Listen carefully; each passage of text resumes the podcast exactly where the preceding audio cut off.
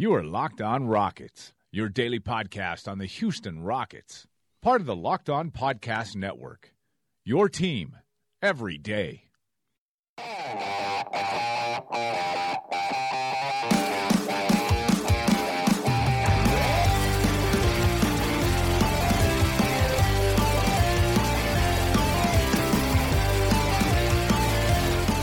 Welcome in to another new episode and a new week of Locked on Rockets, your home for podcast commentary on all things Houston Rockets basketball.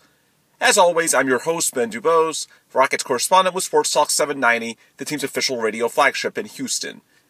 Today's show is brought to you courtesy of our friends and sponsors over at Vivid Seats. Download the Vivid Seats app or go to vividseats.com and use the promo code LOCKED ON, and you can get a $20 discount off your first purchase of $200 or more as a new customer. As we chat this Monday, we are now just 24 hours away from the NBA season officially tipping off. Of course, we do have a little over 48 hours until the Rockets season actually tips off. That's because the Rockets are not a part of the opening night schedule this year. They open up at home on Wednesday night, nationally televised on ESPN, against Anthony Davis and the New Orleans Pelicans. After getting a well deserved weekend off following the big win in Friday's preseason finale in Memphis, the Rockets were back at work today at practice at Toyota Center. Most of the regulars that had injury concerns are expected to be out there on Wednesday against the Pelicans. The two rotation players that there are some questions about, or potential rotation players, I should say, are Michael Carter Williams, who's missed the last three days of the preseason with, or three games, I should say, with left knee soreness, and then Brandon Knight, who we still don't have an exact timetable from as he works his way back from an infection in his surgically repaired knee. But aside from those two, the Rockets should be pretty much healthy and ready to go, and assuming that continues, they appear to have the backbone of a 60 plus win team again, as long as they have relative good health, which they didn't even necessarily have last year, and they still won 65 games. That's how good this team, led by James Harden, Chris Paul, and Clint Capela, is. Now, in tomorrow's show, we'll start looking at New Orleans in particular and previewing that matchup. Even though it's just one game out of 82, I know there's always more intrigue with the season opener, especially when it's at home and it's on national TV. We'll get to that tomorrow. But for today's show, we're going to keep things a little broader and do an NBA season preview, particularly the Western Conference. That's not to say that the East is irrelevant, but as far as the Rockets are concerned, it's about getting another crack at the Warriors and taking them down in a seven game series, the same way the Rockets almost did, but ultimately came up one hamstring away a season ago. If you get past the Warriors and you get to the NBA Finals, you can deal with whoever emerges from the East then. So for today's show, what I'm going to break down are what I see as the three tiers of the Western Conference entering this 2018-2019 season, what it means from a Houston perspective, and what you should be looking for when you watch games like, say, tomorrow night when the Rockets aren't playing, but there's other NBA action. What should you be cheering for or hoping for as far as the ideal Rocket scenarios, starting with that Thunder Warriors game tomorrow night? Well, that's what I'm going to fill you in on. And in today's show, we're going to start with the tier one teams. We'll make our way to tier two and tier three, starting with the best, making our way to the worst. But tier one, teams that I actually see as true contenders. And of course, it's Houston and Golden State. Golden State's the two time defending champions. They've got two MVP candidates in Steph Curry and Kevin Durant. They've got four All Stars when you add those two plus Klay Thompson and Draymond Green. They've got a great coach in Steve Kerr. They've got chemistry, continuity. Oh, and assuming he comes back healthy, they also added Boogie Cousins, another All Star this offseason. So, yes, they won 58 games compared to the Rockets 65 a year ago, but they're every bit at the Rockets level. Uh, at this point, you have to say above, regardless of winning seven fewer games a year ago because, well, they got it done in the playoffs. And Chris Paul injury or not, the fact is the Warriors are the two-time defending champions, and you're not going to accomplish anything in terms of winning a ring without going through them. So we know the, the Warriors are going to be be there. We don't know exactly what the timetable for Boogie Cousins is, but the Warriors, they're the gold standard in the Western Conference and the NBA. That's who everything is about for the Rockets at this point in time.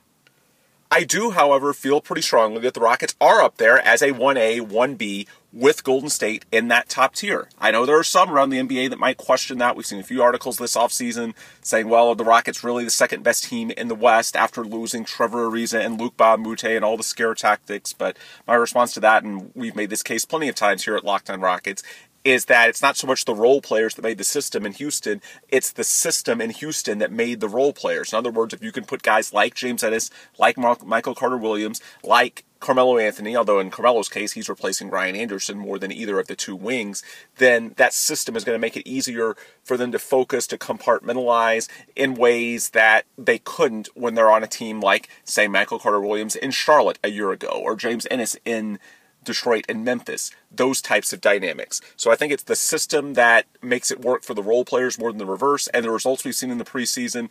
Look, the Rockets, even with Clint Capela and PJ Tucker missing 40% of the preseason, with Chris Paul, James Harden, and James Ennis as the only guys that played all five games of the preseason, the Rockets still were number four in net rating in the NBA, number two in offensive rating, still top 10 in defense, even with Capela and Tucker still missing extended time. So I feel pretty confident that things are coming together just as well as the Rockets have said they are in training camp in the preseason. They feel good about replacing what they had a year ago. And let's keep in mind the Rockets with that big three, 44 and 5, when you have Chris Paul, James Harden, and Clint Capela together, that's a dominant trio. And by the way, to start last season, they didn't even have Chris Paul healthy. Keep in mind, he missed 14 in the first 15 games and got off to the Rockets did a slightly slower start, a 60 win pace compared to the 67 games after that when they were on a 66 win pace.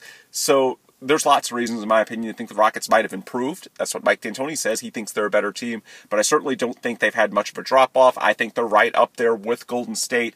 Now, the seven game margin a year ago was a little bit exaggerated because the Warriors had that perfect storm of injuries down the stretch. Steph Curry, Kevin Durant, Klay Thompson all going out at one time. When they were healthy, you could point out that both the Rockets and the Warriors, they had about the same record. They were in a game or two. It felt like the entire year. But if you really want to be optimistic for Houston, you could point out that, hey, the Rockets and Warriors were, running level a year ago, and that was with Chris Paul missing the first 15 games of the year, with James Harden having the first and only significant injury of his Houston tenure, missing two plus weeks with that grade two hamstring strain. Those types of things. If you really wanted to squint hard enough, you can make a case that Houston a year ago was consistently better when healthy over 82 games and in the playoffs for that matter than Golden State. Now, I'm not really going to argue that because look, Golden State's the two time defending champions. I would argue they're the most talented roster ever assembled. So until someone actually beats them in a seven game series, they're the gold standard. But even with the role players being shifted around to some degree in the offseason, I feel pretty confident that until proven otherwise, I'm putting Houston up there in that top tier as far as any other teams in the top tier, that's what makes it interesting because a year ago there was so much separation in the standings. The Warriors at 58, the Rockets at 65 wins, and then no one else even had 50. So, in terms of putting yourself in position to get back to the Western Conference Finals, well, the first thing you have to do is get a top two seed again to put you where you have home court advantage in the first two rounds. That makes you a prohibitive favorite. And then hopefully after that, you can get to your goal number two, which is having a better record than Golden State. So you actually have home court advantage again and get game five and game seven, the, the most meaningful games, at Toyota Center rather than at Oracle Arena. So are there any teams that weren't close a year ago? Keep in mind, the closest team to the Rockets last year was the Portland Trailblazers at 49 wins. That was 16 games away. Can anyone close that gap? I tend to say no. When I did this show a couple of months ago, I'm sure a lot of you may remember this I fixated on Oklahoma City as the biggest potential challenger for the Rockets and the Warriors as far as breaking into that top tier. And the reason I believe that was the benefits of continuity. I think in year two of the Russell Westbrook Paul George partnership, you could see them find success in close games that kind of evaded them in year one. The underlying metrics always indicated they were a little bit more uh, of a better team than the 48 and 34 record would indicate. However, after looking at the injury situation and the results in the preseason, I'm actually more bullish now, at least in terms of regular season record, on Utah than I am Oklahoma City. I still see Utah as a tier two team, but to me, if any of those tier two teams are going to take a leap up, it's going to be Utah rather than Oklahoma City. The mitigating factors for OKC, in my opinion, first off, the Andre Roberson injury is just a killer. He's by far their best defender, and after having a setback in his recovery from a patellar tendon injury, he's out for at least the first two months of the season, looks like. And I'm sure after such a major injury, costing him at least 12 months, he's going to be a, a very slow build as far as getting him back to optimal conditioning after that. It's not like you can just put him in and pencil him in for 30 minutes a night as soon as he returns. There's going to be lots of questions even when he is cleared. And then Russell Westbrook, it looks like he's not going to be ready to go for the season opener tomorrow night. Still questionable, but he hasn't taken contact, so I doubt they put him out there in a game. He had a scope last month on his knee, that knee that's given him problems for years now, really going back to the 2013 playoffs when he injured it infamously in that collision with Pat Beverley in that first Thunder Rockets playoff series. But Russell Westbrook is getting to a point. The knee issues are becoming a concern, at least for me. This is a guy who's going to turn 30 years old next month. He's got a decent amount of mileage. He's asked to do a whole heck of a lot for that team. He's had repeated issues with the same knee. And I'm not convinced that his game is going to age especially gracefully. Here in Houston, we deal with that question a lot, and Daryl Morey has said repeatedly, and I agree with him, that Chris Paul and James Harden are going to age a lot better than other NBA stars in large part because their games are so cerebral based, and I largely agree with that. With Russell Westbrook, who is so so dependent on that quick twitch muscle fiber, if you will. To me, there's a very thin line between the Russell Westbrook we have now, which is a top ten player in the MV, in the NBA and an occasional MVP candidate, and a Russell Westbrook who's just an inefficient chucker. And to me, that thin line is his peak athleticism. Once that goes, I think you might see different positions, but a similar decline in Russell Westbrook's game to what you've seen in Carmelo Anthony the last couple of years in New York and Oklahoma City. Now, Carmelo is trying to reinvent himself here in Houston, although I don't think he'll reinvent himself into a star. I think he'll reinvent himself in, as to hopefully a more efficient role player. But to me, that's what I see with Russell Westbrook coming. At some point, I don't see Russell Westbrook at 35 years old being a star player. I just don't see the skill set translating over the long haul, especially especially with the repeated knee issues he's had. Now, is that going to happen this year necessarily? No. Again, 30 is not over the hill, but it's something you have to be mindful of, especially when these issues keep creeping up. And this particular knee issue concerns me with Westbrook a little bit more because if it, if it were just a routine maintenance, a scope type thing, well, you do that in July or August so that you can be ready to go for the start of the year and give it ample time to rest if you were at James Harden's charity weekend in August, as I, I was, and I'm sure a lot of you listening were, Russell Westbrook was there, and he might have been the most active player on the entire court. He was bouncing around, dunking on everyone. That's not typically something you do when you're anticipating having knee surgery or trying to take it easy. That leads me to believe it's less just routine maintenance, because if that were the case, then conceivably it could have been done earlier in the offseason, and at bare minimum, I think you wouldn't be as active as he was playing in charity games, and it's more an actual injury, something that happened over the weeks between the charity game and that surgery in early September. And when you factor in a knee that's already had a lot of mileage, has a lot of medical history to it, it worries me. Does it mean that anything's going to happen in terms of a major decline this year? No, but it's something that over the next two or three years, and it could conceivably start this year, he is turning 30, it's something to be mindful of, especially because I just personally, I could be wrong, but I don't see Westbrook's game aging as gracefully as a lot of other stars, most notably James Harden and Chris Paul. So because of that situation and the Andre Roberson, to get back to the point, that's why I'm no longer as bullish on Oklahoma City as number three team in the West. The team I'm going with now, it seems to be more of the consensus. That's the Utah Jazz. They were 5 0 in the preseason, I believe, number one in the league in rating. They had just a ridiculous point differential of like plus 30, although a lot of it came against non NBA opponents, so you do have to adjust for that. But it's easier to see a roadmap for the Jazz to have a 55 plus win season and conceivably get in the mix. Do I take them as seriously in a playoff setting as Houston or Golden State? No, I don't. But over the course of the regular season, you know, as long as Rudy Gobert is healthy and Quin Snyder is the coach, they're going to be a top five defensive team for sure. They have one of the league's best home courts in Salt Lake City, small market, one of the most engaged fan bases. That gives them a leg up compared to big market teams over the grind of an 82 game season. They squeeze out some more wins based on that Rockets crowd. And if Donovan Mitchell takes the next step, he could have a sophomore slump. There's a reason that term is out there. But if he continues to progress, if he continues on his current trajectory to superstardom, then all of a sudden you combine Mitchell with that level of defense, with that home court, the altitude, everything that comes with that, and all of a sudden, yeah, you could see them in a perfect storm scenario winning 55 to 60 games. I still think it's unlikely, but when you combine how solid they look in the preseason and their relative health compared with Oklahoma City that seems to have a lot of issues, that's why I'm going with Utah now rather than Oklahoma City as my top tier one challenger. Now, I still think Oklahoma City, if they get healthy by the playoffs, might be the most daunting threat of the tier two group, but we'll have to wait and see, and we can talk about that when we get to February, March, and April. For now, going into the season, to me, if you're worried about a team making a challenge to that top two that's not currently in what I call the tier one, it would be the Utah Jazz. Now, in terms of the other teams in Tier 2, we'll be talking about them in just a moment, but for now, I do want to pause and acknowledge our awesome sponsors over at Vivid Seats because without their support, we would not be able to bring the show to you as frequently as we do, the most regular podcast covering Houston Rockets basketball. And if you want to go to the Rockets home opener Wednesday, or really any other game this season, or even a concert, entertainment show, whatever it may be, I strongly encourage you to visit our sponsors over at Vivid Seats because they have you covered. They make it so easy for you to attend the concert, show, or sporting event of your choice, and all at a great price. That's because they're the top source for tickets for all live events, and they make the buying process so easy and so friendly for users. You can sort by price, or you can even look for seats in the specific section and row of your choice.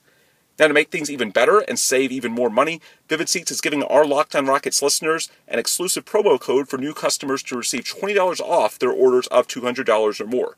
To take advantage of that, go to the App Store or Google Play or go to vividseats.com. And after you download the app or go to the website, use the promo code LOCKED ON and you'll get $20 off your orders of $200 or more as a new purchase, with every purchase backed by a 100% buyer guarantee. So, folks, from the biggest concerts and games all the way down to the hottest theater and more, Vivid Seats has it all. So, make a memory that lasts a lifetime and let Vivid Seats help you get to your favorite event. And yes, that could even include Wednesday's season opener for the Rockets against the Pelicans. So, in closing, support our sponsors, download the app, and enter the promo code LOCKED ON for $20 off your orders of $200 or more as a new customer. So, jumping back into the program, we spent the first segment talking about Tier 1 of the Western Conference in this upcoming 2018 2019 NBA season. Not that I'm ignoring the East, I'm aware of the games, I watch them for entertainment value, but at this point, from a Rockets perspective, I'm focused exclusively on the West because it's about A, getting to the Western Conference Finals to get your next chance at Golden State, and B, hopefully having home court advantage again in that setting so that if Chris Paul's hamstring doesn't go out in game five, hopefully you can close the deal like the Rockets appeared poised to do a year ago, just a few months ago in late May. So, first segment, we're talking about Tier 1, which is Houston, Golden State, and also if there's any challenger to that from the Tier 2 teams, who could that be? I settled on Utah. I'm not putting them in tier one because I think there's a big gap between the top two and the Utah Jazz. But to me, of the tier two, and last year, I would consider tier two three all the way through 10. Because really, three through nine, you had the Blazers at 49 wins, and the nine seed was Denver with 46 wins. Then you had another team above 500 being the LA Clippers 42 and 40 at the 10 spot. So I would consider that your 3 through 10. And this year I would say it's really 3 through 11 because you've got to throw the LA Lakers with LeBron James in that mix as well. So I would say tier 2 includes a whopping 9 teams, everyone other than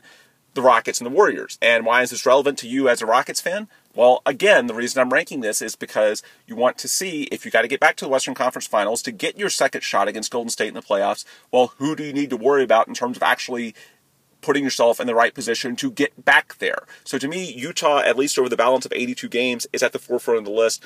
Oklahoma City, I still think they're clearly a 45 plus win team, probably a 50 plus, assuming the injury to Russell Westbrook isn't too bad. I'm just not having them at the forefront of the list. The other teams are very, very interesting to me. There's so much variance.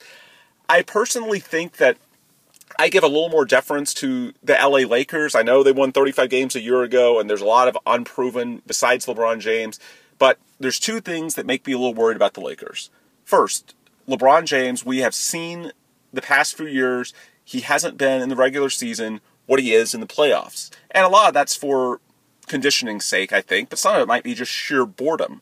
Well, this year he's not going to be bored. He's going to be energized based on a fan base that loves him and adores him, a new setting. It's kind of like a shiny new toy. So if you have a more focused LeBron James, then imagine if you get the playoff version of LeBron James seen more frequently in the regular season.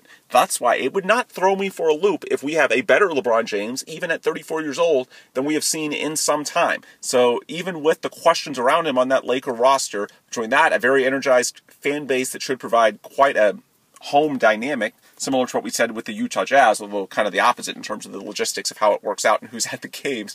But because of that, I tend to give the Lakers the benefit of the doubt. I also think in a playoff series, they're not a team I would want on my side of the bracket just because at any given time, they probably have the best player in the series no matter who they're playing, assuming LeBron James is still LeBron James. And that's always a little daunting in a sport as great as the NBA or as dependent as the NBA is on great players, I should say. Now, as far as other teams in Tier 2, Denver and the LA Clippers, to me, you're going to see very similar. You might see both of those teams getting a little bit better. Denver, especially just through the benefits of continuity. I don't see a radical outlook change for either of those two teams. Portland, I worry a little bit about the sweep in the playoffs. Portland seems like a situation where, because they're kept out, there's not much in the way of avenues they have to further upgrade their team. And oftentimes, when that happens, once the resolve is tested, as I think is occurring after going out 4 0 against the New Orleans Pelicans. It wouldn't surprise me if the chemistry is a little bit shakier this year, the first time they face a little bit of adversity. So it wouldn't surprise me if there's a little bit of a pullback. It felt like they kind of outperformed their Pythagorean, if you will, their point differential a year ago. So I'm, I'm personally a little, I, I would sell on Portland if you're asking me 49 or better. I would take them for a little pullback. Not that they're going to be bad, barring injuries, but I just don't necessarily like psychologically where they're at as a franchise. Flip side, one team that I could buy into in Tier 2 is the New Orleans Pelicans. Now, there's a lot of questions because DeMarcus Cousins out, uh, Julius Randle in. There's been a few changes, but keep in mind, A, uh, Boogie Cousins didn't even play in the playoffs a year ago. So when we're talking about the team that made the run down the stretch and then beat the Blazers in the playoffs, sweeping them, also pushed the Warriors a little bit, Boogie Cousins wasn't even a part of that. And the other reason that I could see a good scenario or a good season for the Pelicans to me, you're going to see them being very aggressive in terms of the trade deadline, any potential acquisitions, because we are not very far away from the inflection point with Anthony Davis. Because with him having a player option in the summer of 2020, that makes the the prior summer, which is next summer, 2019, the point in which the the Pelicans need to get a sense of where they stand with him because if they don't like their chances of re-signing him, as we've seen with Kawhi Leonard, as we saw with Paul George, as we're probably going to see with Jimmy Butler, you're going to get a lot more in return for a player if you trade him with a full season or most of a season still left, as opposed to if you try and do an opt-in and trade or a sign and trade at the last minute. So to me, the Pelicans know that this is a key year for their relationship with Anthony Davis. So I think they are going to do everything possible in terms of being aggressive to further upgrade that team. So that's why other than injuries, I struggle to see a scenario where the Pelicans aren't a 50 plus win type team this year, only because that front office, that ownership, they have every incentive in the world to make this work. The two teams in that 3 through 11 range that we haven't discussed yet would be the San Antonio Spurs and the Memphis uh, or the Minnesota Timberwolves, excuse me. I'll start with the Spurs. They're a little bit boring, and they're also now injured. Lonnie Walker, the Murray injury against the Rockets. It seems like they can't catch a break. But keep in mind, they only had they went 47 and 35 a year ago, and that was with, with Kawhi Leonard playing just nine games. 82 games of DeMar DeRozan or anything close to that if he stays healthy, while he's not peak Kawhi Leonard. It's better than nine games of minutes limited Kawhi Leonard. So the Spurs, yes, their depth is going to be tested. They've already had a lot of injuries, but as long as Gregg Popovich is there, the defensive culture should be strong. I don't really see any upside with the Spurs, but they seem to kind of be on the Dallas Mavs plan from a few years ago in terms of trying to let Dirk Nowitzki go out on a semi high note. That's what they seem to be doing with uh, Gregg Popovich and just kind of going on the mediocrity treadmill for his last couple of years. But there's just too much pride, too much culture.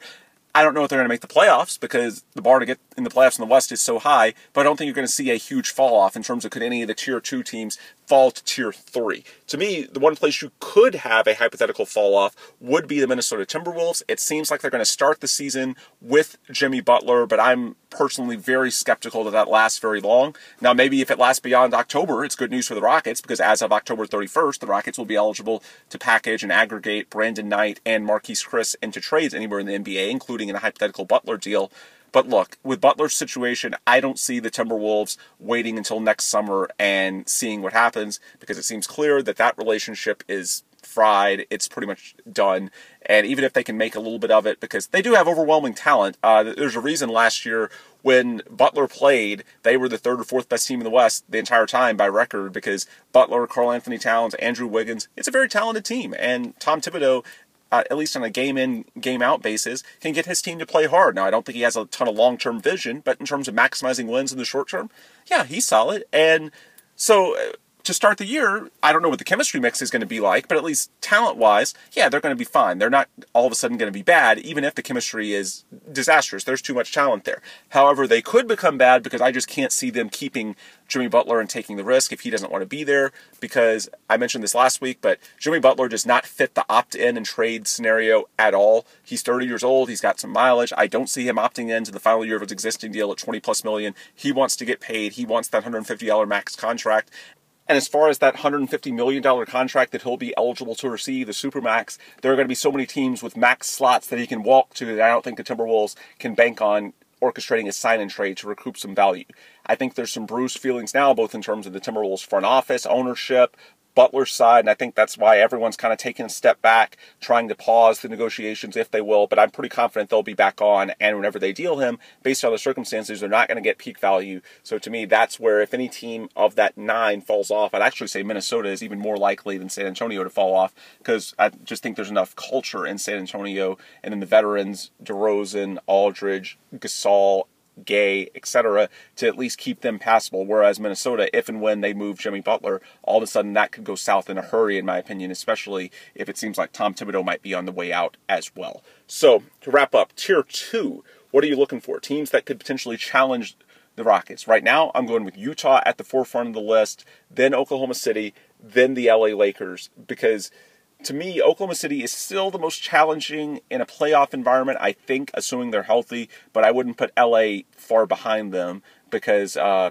LeBron James can be the best player in a playoff series, no matter who he's going up against, even the Golden State Warriors. He's just that good. So to me, those are the three Utah, Oklahoma City, and the Lakers that you clearly fear the most in a playoff environment. And so to me, it wouldn't shock me if there's a little bit more separation in this second tier. I wouldn't call any of them true contenders, but you might not see everybody compressed between 46 and 49 wins again. You might see a little bit more top heavy in terms of again Utah, OKC, assuming health, and the Lakers. To me, those are 50 plus win teams. I'm not so sure about the rest. Maybe the Pelicans, I could put them up there. I might see the Pelicans over 82 games being comparable or a little better than the Lakers. But to me, you're going to see more separation. Not a huge difference, but not quite as jam packed as it was a year ago.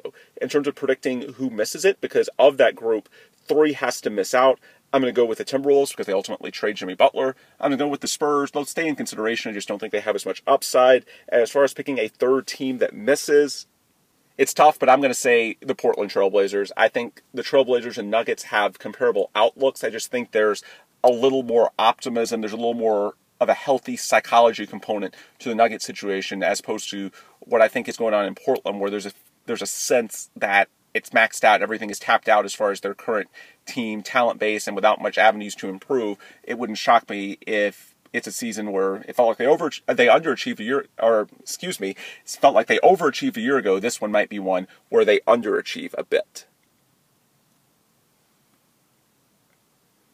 Now, as we finish out today's program, let's turn our attention to the third tier teams, which aren't very many because it's a loaded Western Conference. Again, we went through 1 through 11, and you could make cases where 11 teams make the playoffs. So who does that leave? The Sacramento Kings, Dallas Mavericks, Memphis Grizzlies, and Phoenix Suns. As far as can anyone from tier 3 jump into tier 2?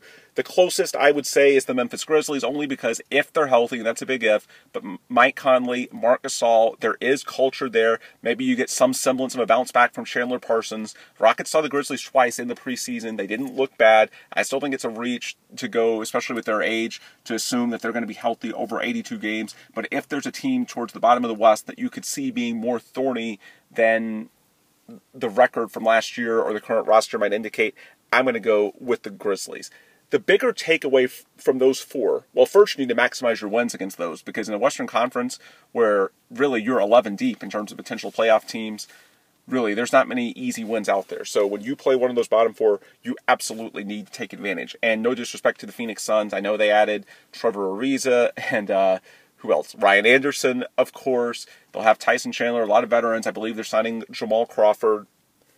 I'm certainly not expecting those to have any sort of major move up in the standings to lead that in 2018 2019. The real thing to watch with those teams, and this applies to the Eastern Conference as well, what are the margins? Are they bad or are they historically bad? The biggest Rockets impact is going to be on buyout candidates. We talked about this last week, but in Phoenix, Trevor Ariza and Tyson Chandler.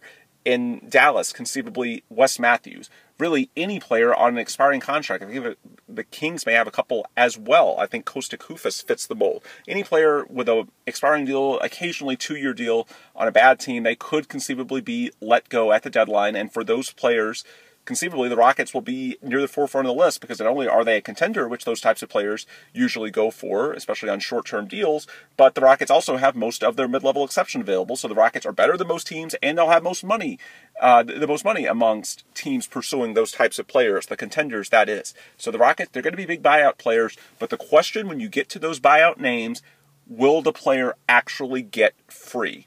The analogy I drew last week, and I think is appropriate, Brook Lopez, everyone said last year that Brook Lopez was going to be available in buyout season in late February.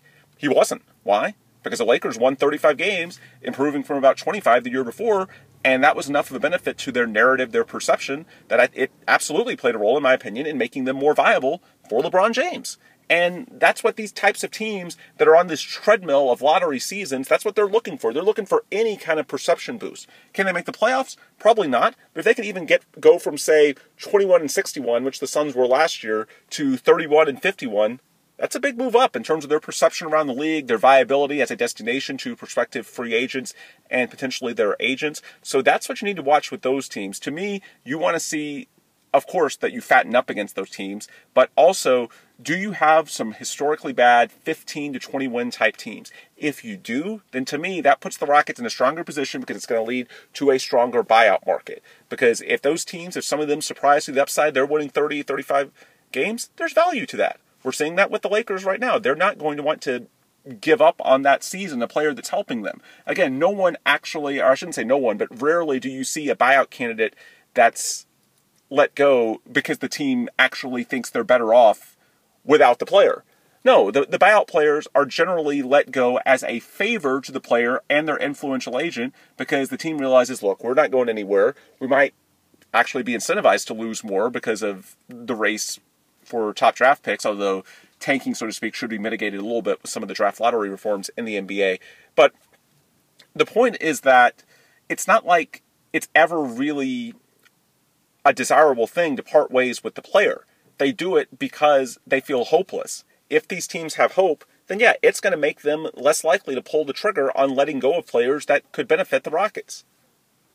So if you care about players from those tier three teams, if you want a shot at those veterans that are stranded in those weird situations, the Ariza, Tyson Chandler, Wes Matthews types, then you just you don't want them to be kind of sort of bad you want them to be really bad. So to me, when you're looking at the Final Four, well, A, you need to rack up wins because if you lose a few to that group, then it's going to be really tough to be an elite team because of just how difficult the rest of your Western schedule is. But beyond that, also, you want some of those teams to be really bad because that's the key to having a loaded buyout market. You'll see teams that are hesitant if they're winning 30, 35 games to let those types of players go. If they're winning 15, 20 games, they probably won't be that hesitant for a lot of reasons. You're going to see them more willing to cut that player a favor to let him go to a contender and hopefully bank some goodwill with the agent, all while improving your lottery odds at least a little bit for the upcoming draft. So to me, that's what you look for from tier three. If any team's going to make a move up, it would be Memphis, but personally, I'd be a little surprised just based on the strength of those top 11. Anyway, with that, I think we've had enough talk for one day. This is just my initial beginning of the season overview of the Western Conference as it pertains to the Houston Rockets and what you should be watching for. Tomorrow, we will shift our focus back to the actual Rockets and what's going on on the floor here in Houston as they get ready for the regular season opener Wednesday night against the New Orleans Pelicans. Until then, the best place to reach me will be on Twitter. I'm on there every day. Of course, we have this show every day now, but we, I'm on Twitter much more than that. So if you want more updates from me in the interim, the best place to get it is there. Follow me at Ben DuBose, simply my name, B E N D U B O S E, and you can follow the show at Locked On Rockets. We've also got a website, lockedonrockets.com, a Facebook at facebook.com slash lockedonrockets, and an email address, lockedonrockets at gmail.com. All ways that you can access our prior content, ask me questions about the show, or inquire about becoming a potential sponsor of our rapidly growing program, just as my friends at Vivid Seats were today. Remember, download the Vivid Seats app or go to vividseats.com and use the promo code LOCKED ON, and you can get $20 off your orders as a new customer of $200 or more. Your first order, that is. Also, if you haven't subscribed to us already, Stitcher, iTunes, Google Play, TuneIn, Megaphone, wherever you listen to your podcast, you can probably find us because we're part of a great network of shows at the Locked On Podcast Network. Subscribe to us, you'll get the episodes right when they come out, and leave a five star review. That's how we can remain viable by looking attractive to potential advertisers and keep this thing going as the most regular podcast covering Houston Rockets basketball. Also, at those platforms, we've got great shows with local experts across the NBA, NFL, even some Major League Baseball and college sports here in the Houston area. That includes Locked On Texans, hosted by Robert Land and Brian Patterson. The Texans on a three game winning streak, now tied for first place in the AFC South somehow. You want to hear insight on what's going on with Deshaun Watson and JJ Watt across town? Check out Robert and Brian's show Locked On Texans. And if you want to hear about the college football world and the Texas A&M Aggies, who are having a pretty strong season out in the SEC, first year for Jimbo Fisher, check out the Locked On Aggies podcast hosted by my buddy Taylor Travis. With those plugs out of the way, this will do it for today again, uh, since we're just one day off from the opening of NBA season, that's why we went a little general today, previewing the landscape as a whole. Tomorrow, we'll be back to our micro focus on the Rockets, their team, and what they're going to have on the court. Maybe even a look at New Orleans as well with a New Orleans guest. Stay tuned with what we're able to line up there. For now, enjoy the rest of your day, and stay tuned for more updates right here at Locked On Rockets, your home for podcast commentary on Houston Rockets basketball.